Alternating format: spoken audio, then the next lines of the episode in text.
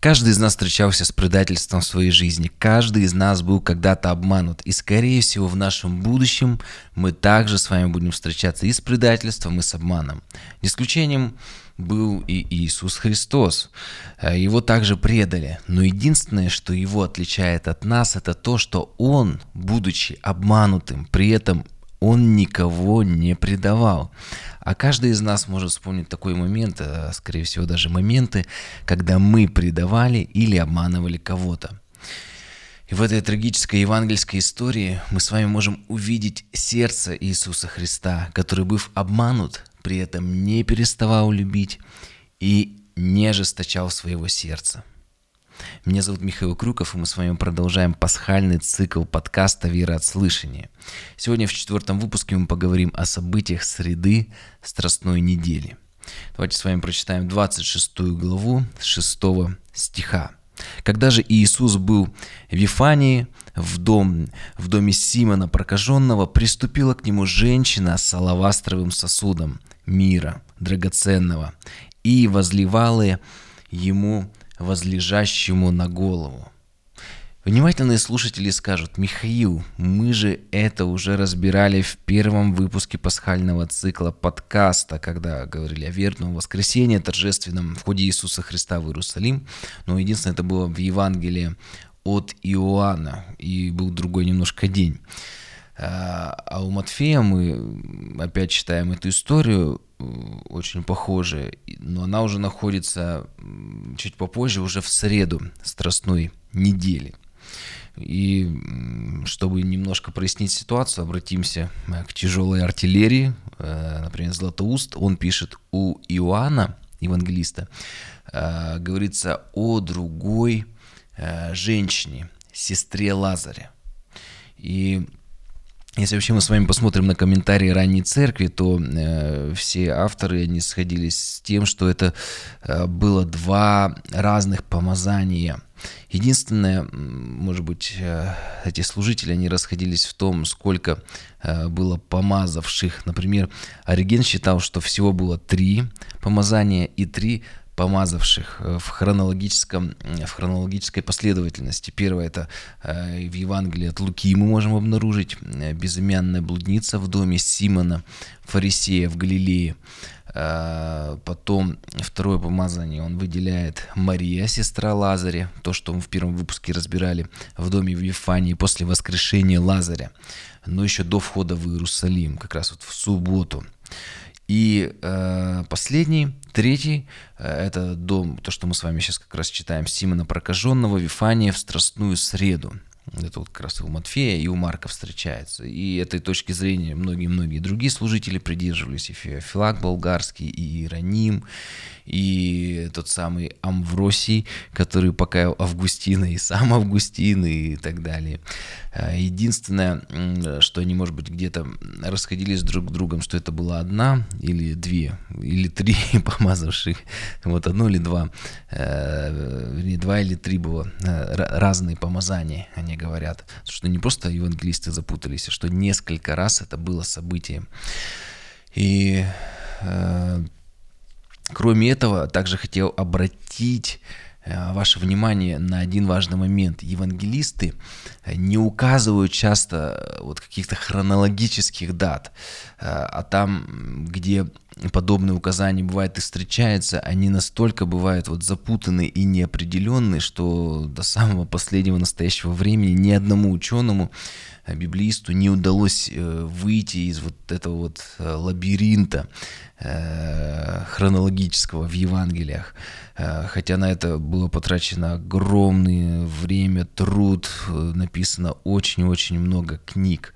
Но мы должны помнить, что цель евангелистов не было какой-то четкой хронологии событий, но суть это были события о жизни Иисуса Христа – Вернемся давайте с вами к женщине с салавастровым сосудом, помазавшей Иисуса Христа. И как мы э, говорили в первом выпуске, это было пророческое действие, относящееся к погребению Иисуса. И действительно, потом спустя несколько дней его похоронят с наступлением субботы, с большой поспешностью, так как по закону в субботу нельзя, а уже было у них омовение, э, делать помазание, нельзя было работать. И эти женщины несколько раз, э, помазав Э, Иисуса заранее, вот это вот служение они сделали, они подготовили тело Иисуса Христа тем самым к погребению. Но это еще не все. Напомню, что Мессия по-еврейски означает помазанник, а Христос по-гречески тоже означает помазанник.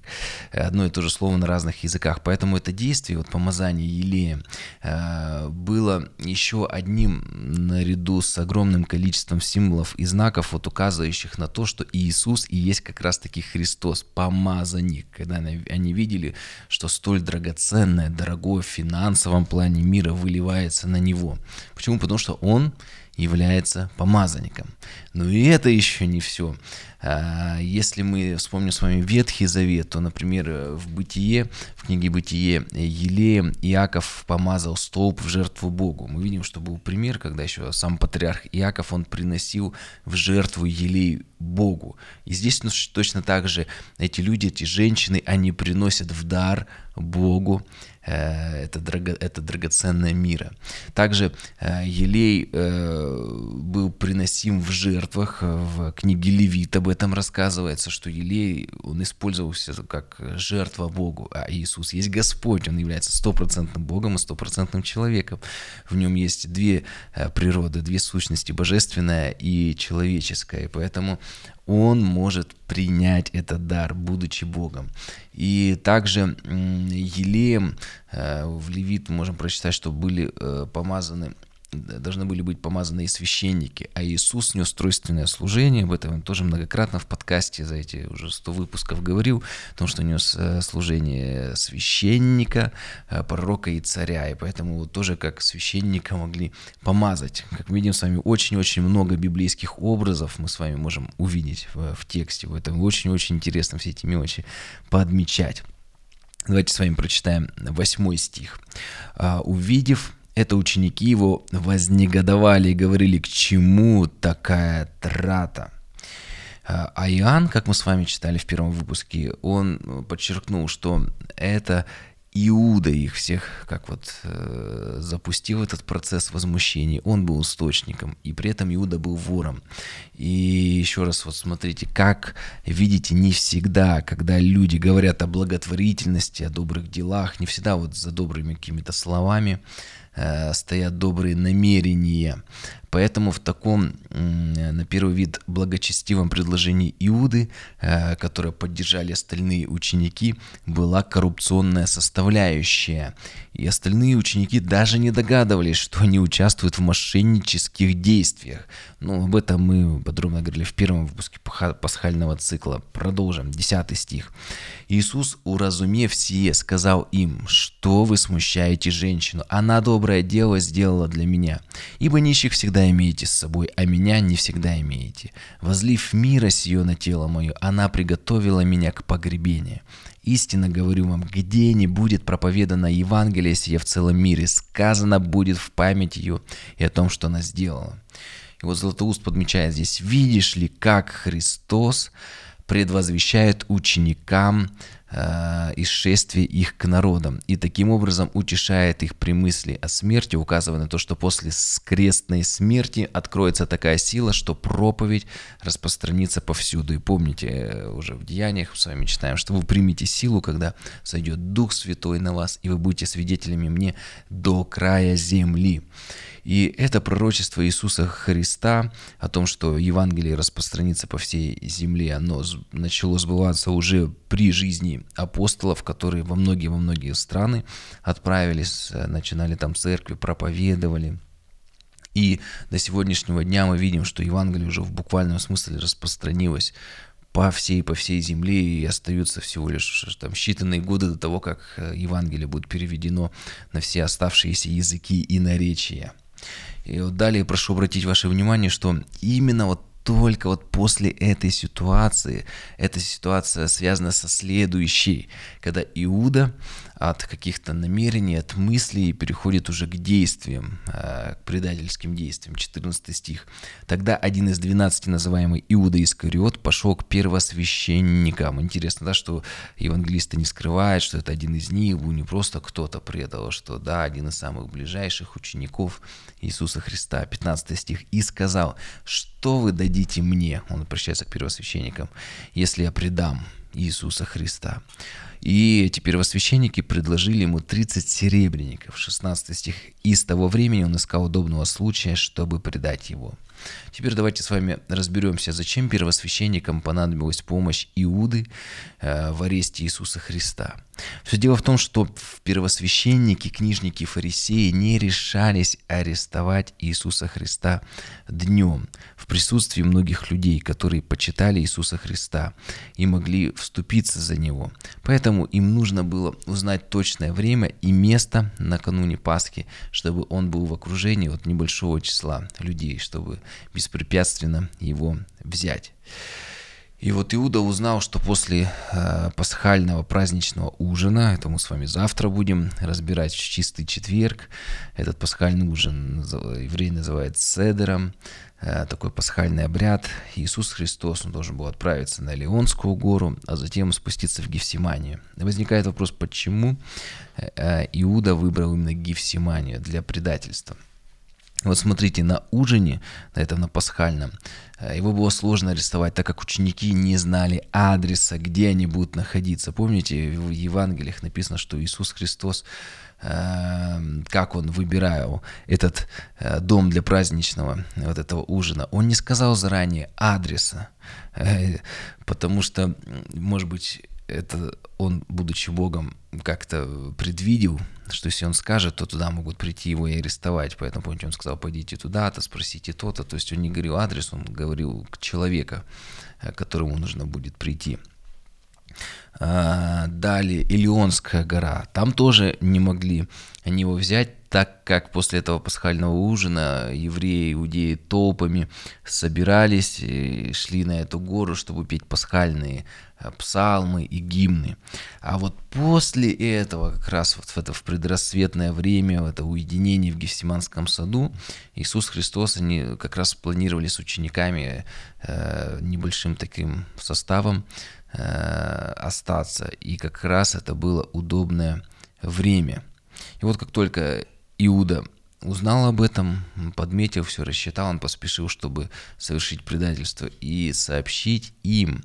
Вот до 16 стих с того времени он искал удобного случая предать его. Как раз вот это время, когда Иисус будет, э, ну, один он не мог быть, но хотя бы с небольшим количеством учеников, чтобы не было толп, там сотен тысяч народа. 14 стих. Тогда один из двенадцати, называемый Иуда Искариот, пошел к первосвященникам и сказал, что вы дадите мне, и я вам предам его. Они предложили ему 30 серебряников, и с того момента он искал удобного случая предать его. Это еще раз с вами прочитали. И вот смотрите, в этой истории нам могут, нас могут заинтересовать цифры – вот сколько на сегодняшний день эти 30 серебряников очень часто люди задают, ну, даже просто для интереса, чтобы знать. Но здесь есть э, некоторый и еще духовный смысл, который нам может некоторые вещи показать. Вот смотрите, э, считают по-разному, разные исследователи, вот если брать вот там можно стоимость э, серебра в граммах, но здесь сложность, потому что не совсем понятно, что за серебряники, это отдельная тема, не буду в нее углубляться, можете в интернете погуглить, все найти, но это самый минимум, если брать просто стоимость серебра, это где-то 300 долларов э, на современные деньги. Если брать покупатель, покупательную способность, то есть что тогда и сегодня можно было купить в Израиле на эти деньги, то ну, это, наверное, и более логично. Выходит где-то около там двух с половиной тысяч долларов. А, и вот мы еще к этому вернемся, ценам, к, к цене предательства. А сейчас я бы хотел бы э, обратиться к такому э, моменту, какие мы уроки можем с вами почерпнуть из этой евангельской истории. Мы вот с вами видим с одной стороны женщину с алавастровым сосудом, которая не считала свои затраты. Она просто берет и выливает на тело Иисуса Христа драгоценное мира, выливает на него – отдает, жертвует, э, показывает тем самым свою любовь, свое отношение к нему. И именно в этот момент у Иуды сработал калькулятор в голове. Он э, посчитал, сколько это вообще может стоить мира. И потом, когда он понял, что остановить женщину, изъять на пожертвование это мира никак не получится, то Иуда решил свою упущенную выгоду компенсировать наградой за предательство. И как мы видим, для Иуды такое действие женщины, такая жертва стала большим испытанием, которое он не смог преодолеть. Э, вот смотрите, сегодня, конечно, мы еще раз не можем точно посчитать, сколько вот это вот 30 серебряников, но э, мы из Евангелия узнаем, что если примерно все сопоставить, то это где-то должно выйти 120 динариев или четырехмесячное жалование, э, которое мог получить человек. И выходит, что из другого Евангелия мы узнаем, что стоимость мира э, была другого мира, да, но одной из изливаний из, было около 300 э, динариев, то получается женщина отдала Иисусу гораздо больше, чем то, что получил Иуда за свое предательство. Интересный, да, момент? То есть Иуда э, взял меньше за предательство, а женщина пожертвовала больше от чистого сердца. Но э, чем было вызвано такое отношение Иуды к Иисусу, ведь Иисус никак не обидел этого человека. Напротив, помните, Иисус э, оказал ему доверие, поручив сбор пожертвований, назначив его, так скажем, бухгалтером общины. Но Иуда это доверие никак не оправдал. Он думал только о выгоде своего положения, в котором он оказался. А женщина это те женщины, которые э, помазывали Иисуса, или э, они ни о чем таком не думали. Они просто брали это драгоценное мира и изливали на Христа. Хотя они могли бы э, этого не делать, попросить, ну, грубо говоря, автограф или брать деньги за вход на ужин с известным таким человеком, ну или как-то еще продать эту возможность взять. Вот здесь он сидел, вот здесь этим накрывался но она не продает Иисуса Христа, никак не пытается его использовать. Она просто берет и служит ему, ничего не э, ожидая взамен, просто служит ему. И отсюда вопрос уже ко всем нам, а зачем мы с вами служим в церкви? А церковь это есть тело Иисуса Христа. Какая вот наша выгода в нашем с вами служении э, Богу?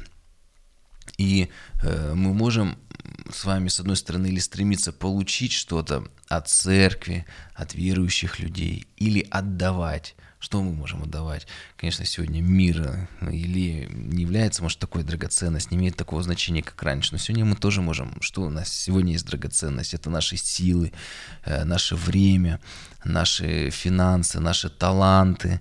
Мы это можем все приносить ко Христу, отдавать, изливать к Его ногам. Поэтому для каждого из нас вопрос, что мы хотим, как Иуда, получить что-то с тела Иисуса Христа, 30 э, серебряников, или наоборот, посвятить всю свою жизнь Иисусу Христу, Его церкви, Его э, великому поручению проповеди Евангелия. И вообще надо затронуть здесь тему финансов, потому что она очень серьезная, ведь в результате грехопадения наш противник дьявол очень умело использует э, финансы для того, чтобы погубить нас.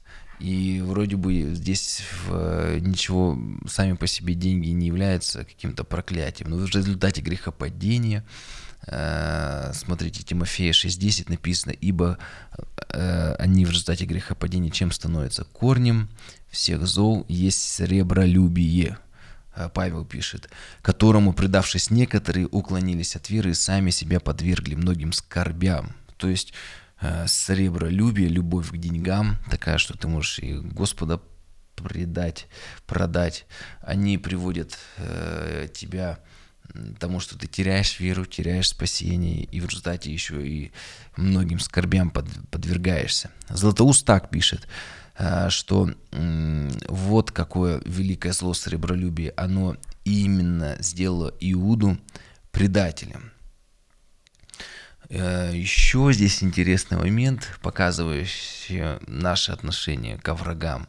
смотрите, Иуда предатель, злодей, но как к нему отнеслись Иисус, мы уже сказали, а как евангелисты, другие ученики, а как бы мы с вами отнеслись к тому человеку, который бы предал нас, смогли бы мы спокойно о нем говорить, смогли бы любить его. Э, и если мы с вами посмотрим внимательно на текст, опять же, вот Златоуст пишет, почему евангелисты не назвали его по злому качеству, не сказали Иуда предатель, или, может быть, еще чего-нибудь похуже, пару крепких слов. А, ведь они могут, и Петр говорил, что, помните, как-нибудь, как собаки, которые возвращаются на свою блевотину, еще что-то, но ничего подобного нет, они его уже положительно говорят, Иуда Искариот, и просто факт прилагает, который предал его, но про него никаких плохих вещей лично ему не говорят. И здесь, как Златоуст пишет, мы из Писания научает нас соблюдать язык свой чистыми, чистым от осуждения. А, он щадит и самого предателя. То есть, получается, даже если человек плохо поступает с нами, мы не должны поносить его как-то зло, о нем говорит какие-то гадости, говорит. Очень важно хранить нам свой язык от сквернословия, от осуждения, от злых слов, потому что еще Иисус сказал в Евангелии от Матфея 15 глава 18 стих, «Исходящее из уст и сердце исходит, сие скверняет человека». Получается, это может осквернить наше с вами сердце, нашу душу. Такие слова, такие действия. И э, еще интересный комментарий дает Реген. Он подчеркивает, что, смотрите, э, я вот э, хотел с вами поделиться. Он говорит, что Иуда, это имя переводится как исповедник. Этим именем были названы два ученика Христова. Причем и был, помните, как Иуда Иаковлев, Иуда Искариот, два Иуды. И поскольку у Христа ни, ничто не, лиш, не лишено скрытого смысла, мы с вами этим убеждаемся каждый раз, то э, пишет Ориген, я полагаю, что эти два Иуда таинственно означали христиан, исповедующих веру во Христа. То есть прообраз э, всех нас, вот христиан, как бы два типа христиан. И одна из э, этих частей верно пребывает возле Христа, символом, символом который служил Иуда Яковлев, а другая, уверовав и исповедав веру во Христа, из алчности оставила Христа. Потом кто-то остается верным до конца, а кто-то из алчности оставляет Христа. И пока Иуда э, все-таки э, вот когда мы смотрим на Иуду, у нас основной мотив сребролюбие. Сребролюбие, любовь к деньгам. Но ведь смотрите, кроме основного мотива действия Иуды к любви к деньгам, в Евангелиях мы с вами можем увидеть, это так тонко описывается, но еще один мотив, э, на который э, который вытекает, является следствием основного мотива, это стремление примкнуть к сильным людям, к победителям, можно так сказать, и к их окружению. Вот пока Иуда видел, что Христос, вот, такой вот необыкновенный учитель, имеет такую популярность, он целитель, он чудотворец, и все больше и больше людей о нем узнает, все больше и больше толпы он собирает людей. И Иуда примкнул к нему, и он разделил отчасти его славу. Но когда Иуда понял, что внешняя сила все-таки не на стороне Христа, а на стороне его врагов, э, да и Христос начинал говорить о своих страданиях, о кресте, и он видел, что разгорается конфликт с иудейскими начальниками, и Иуда стал понимать, к чему все идет, и на какую сторону выгоднее стать. И он в том числе по этой причине оставляет Христа. Он понимает, что если сейчас он выгодно его продаст, предаст, то потом, возможно, э, он сможет какую-то свою позицию сохранить э, как-то вот э, к противоположной стороне. И деньги получите, может быть, какой-то уровень, какое-то какое значение вот, для себя. И Иуда, он вообще является, что еще важно подметить, единственным выходцем из Иудеи среди всех апостолов. Как мы помним, остальные были галилеяне, а Иуда из Искариот, он как раз вот э, был из Иудеи, и э, он как такой прообраз, вот знаете, всех э, иудеев, евреев того времени, потому что за весь цели Ветхого Завета было то, что они должны были встречать Иисуса как своего Мессию, потому что много мы с вами видим символов, знаков было то, что именно Иисус есть Христос. Но в итоге э, ведь не только Иуда, весь народ его по сути предал. Конечно, есть там остаток, который был верен ему, есть эти люди, но большая часть они предали Христа, они убили Его, они распяли Его, они отверглись и сказали, что кровь будет на наших руках и на детях наших. К сожалению. И те, кто его должны были ждать, они его отвергли. А Галилея в Библии названа, ну его вообще евреи к ней относились, иудеи, это Галилея языческая. Они чуть ли этих людей не к язычникам причисляли. И при этом они стали его верными учениками. Поэтому в завершении скажу, что пусть эта евангельская история будет для нас примером, чтобы мы видели сердце Иисуса Христа, который, быв обманут близкими людьми, не переставал любить и не ожесточил своего сердца. Дай нам, Бог, такие же сердца, чтобы мы научились также любить врагов наших. Но и не только врагов. Часто бывает, что мы с родными и близкими часто конфликтуем, и очень тяжело нам их бывает любить. Но дай Бог, чтобы нам и врагов, и наших ближних, чтобы мы всех могли любить, чтобы у нас было сердце Иисуса Христа. Ведь не я люблю, ведь не я живу, но и Иисус Христос во мне. Кстати, хорошо, я оговорился, и даже если я не могу любить, то чтобы Иисус дал эту любовь, этот источник любви. Завтра мы с вами разберем э, уже тему э, того, что было в четверг, в чистый четверг. Благословений.